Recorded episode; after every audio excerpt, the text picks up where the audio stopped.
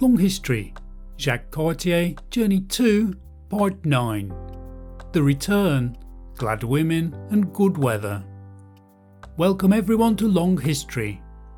This is the 13th part of a 15 part series where we look at the three journeys of Jacques Cartier exploring the area of the St. Lawrence River in the 1530s. These are some of the earliest ever written descriptions of the area today known as Quebec City and Montreal and also some of the earliest uses of the word Canada in writing. Now, this episode should stand alone, but if you haven't already, feel free to start at the beginning with episode 1 and the first journey. And don't forget also that there's lots to explore on long history. On the North American continent, as well as Jacques Cartier, we've covered Henry Hudson and Hernando de Soto and Cabeza de Vaca, some of the earliest European explorers on the North American continent. At the moment, we're looking at the second journey of Jacques Cartier. He headed up the St. Lawrence River, reaching a place called Hochelaga, which is in the area of today's Montreal. Then he headed back down the river to another place called Stadacona. This is in the area of Quebec City, and in this area he made friends with the local people, apparently, but particularly in the previous episode we saw lots of tensions under the surface between the local people and the French. These locals tried to persuade the French to take one of their enemies back with them to France, but the French turned that idea on its head and captured the leader of the people they knew, a man called Donnacona. It's clear here that the French have decided to take Donnacona back to France so that he can tell the king what riches are available in the area of Canada. However, there's lots of subtext here, and as this episode begins, it perhaps seems that Donnacona is quite willing to go to France. However, he was captured, and the fact was he was given no choice in this matter. This is in fact the last episode of the second journey. So here we go with Jacques Cartier Journey 2, Part 9 The Return Glad Women and Good Weather. How, the next day, being the 5th of May, the same people came again to speak unto their Lord, and how four women came to the shore to bring him victuals. Chapter 20 Upon the 5th of May, very early in the morning, a great number of the said people came again to speak unto their lord, and sent a boat, which in their tongue they called Casnoni, wherein were only four women without any man, for fear their men should be retained. These women brought great store of victuals, as great millet, which is their corn that they hew withal, flesh, fish, and other things, after their fashion. These women, being come to our ships, our captain did very friendly entertain them. Then Donnacona prayed our captain to tell these women that he should come again after ten or twelve months and bring Donnacona to Canada with him. This he said only to appease them, which our captain did. Wherefore the women, as well by words as signs, seemed to be very glad, giving our captain thanks, and told him if he came again and brought Donnacona with him, they would give him many things. In sign whereof, each one gave our captain a chain of Esurgny, and then passed to the other side of the river again, where stood all the people of Stadacona, who, taking all leave of their lord, went home again. On Saturday following, being the sixth of the month, we departed out of the said port of Santa Croix, and came to the harbour a little beneath the island of Orleans, about twelve leagues from the port of the Holy Cross. And upon Sunday we came to the island of Filberds, where we stayed until the sixteenth of that month, till the fierceness of the waters were past, which at that time ran too swift a course and were too dangerous to come down along the river. And therefore we stayed till fair weather came. In the meanwhile, many of Donnacona's subjects came from the river of Saguenay to him, but being by Domagaya advertised that their lord was taken to be carried into France, they were all amazed. Yet, for all that, they would not leave to come to our ships to speak to Donnacona, who told them that after twelve months he should come again, and that he was very well used by the captain, gentlemen, and mariners. Which, when they heard, they greatly thanked our captain, and gave their lord three bundles of beavers and sea wolf skins, with a great knife of red copper that cometh from Saguenay, and other things. They gave also to our captain a chain of Esurgny, for which our captain gave them ten or twelve hatchets, and they gave him hearty thanks, and were very well contented. The next day, being the 16th of May, we hoist sail and came from the said island of Filberds to another about fifteen leagues from it, which is about five leagues in length, and there, to the end we might take some rest the night following, we stayed that day, in hope the next day we might pass and avoid the dangers of the river of Saguenay, which are great. That evening we went to land and found great store of hares, of which we took a great many, and therefore we called it the Island of Hares.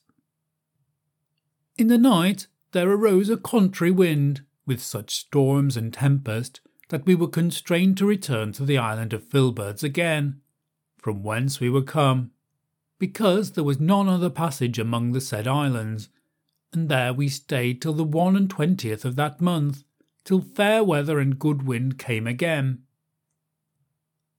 And then we sailed again, and that so prosperously that we passed to Onguedo, which passage until that time had not been discovered. We caused our ships to course athwart Cape Prat, which is the beginning of the port of Chaleur. And because the wind was good and convenient, we sailed all day and all night without staying, and the next day we came to the middle of Brion's Island, which we were not minded to do, to the end we might shorten our way. These two lands lie northwest and southeast, and are about fifty league one from another. The said island is in latitude forty-seven degrees and a half. Upon Thursday, being the twenty-sixth of the month, and the feast of the Ascension of our Lord, we coasted over to a land and shallow of low sands, which are about eight leagues southwest from Brion's Island, above which are large champaigns full of trees and also an enclosed sea, whereas we could neither see nor perceive any gap or way to enter thereinto.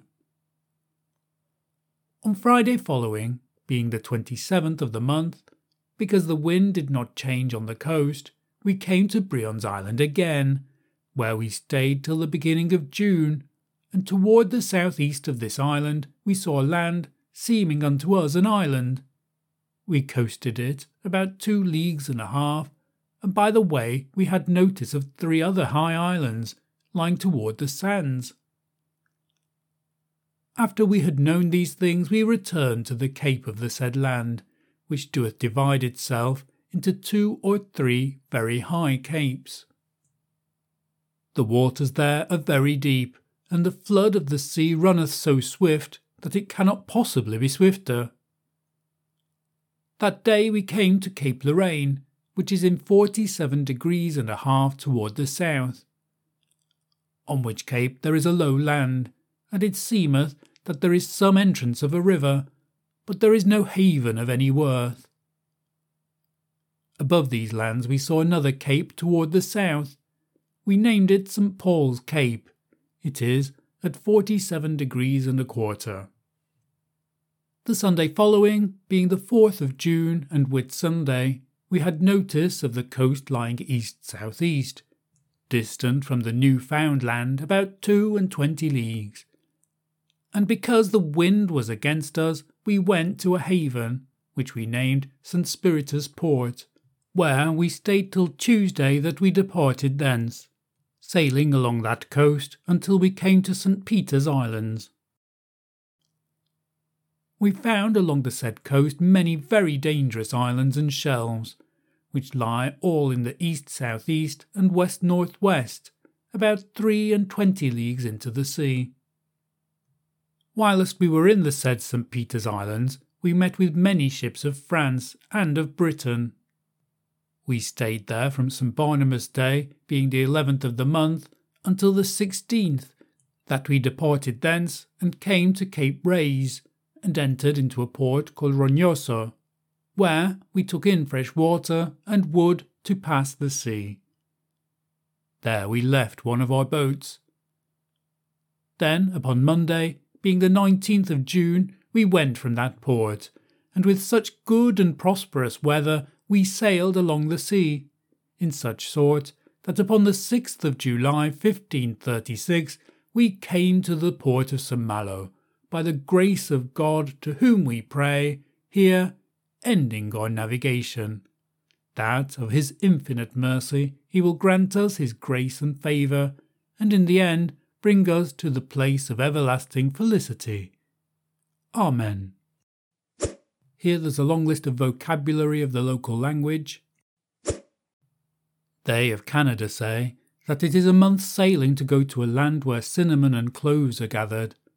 Here endeth the relation of James Cartier's discovery and navigation to the new found lands, by him named New France. This second journey by Cartier was just over a year long in length, starting on the 16th of May 1535 and ending on the 6th of July 1536 when they re entered the port of St Malo in Brittany in northern France. Like the previous episode, there are big gaps in this narrative. They've captured the lord of the area of Canada, but all we get in the text itself is this strange acquiescence by this lord and then on the journey over the Atlantic he isn't mentioned again. There is one further journey by Jacques Cartier documented here, however, which will be covered in the next two episodes, and we'll hear about the fate of that Lord of Canada in a journey that takes place some four years later, beginning in 1540. Before you move on, please don't forget to subscribe to Long History or follow it to be informed of when those episodes are released, Please do like this particular episode and share it if you can with anyone who might be interested. That would be greatly appreciated. Thanks everyone for listening. This was Jacques Cartier Journey 2, Part 9 The Return. Glad women and good weather. Goodbye.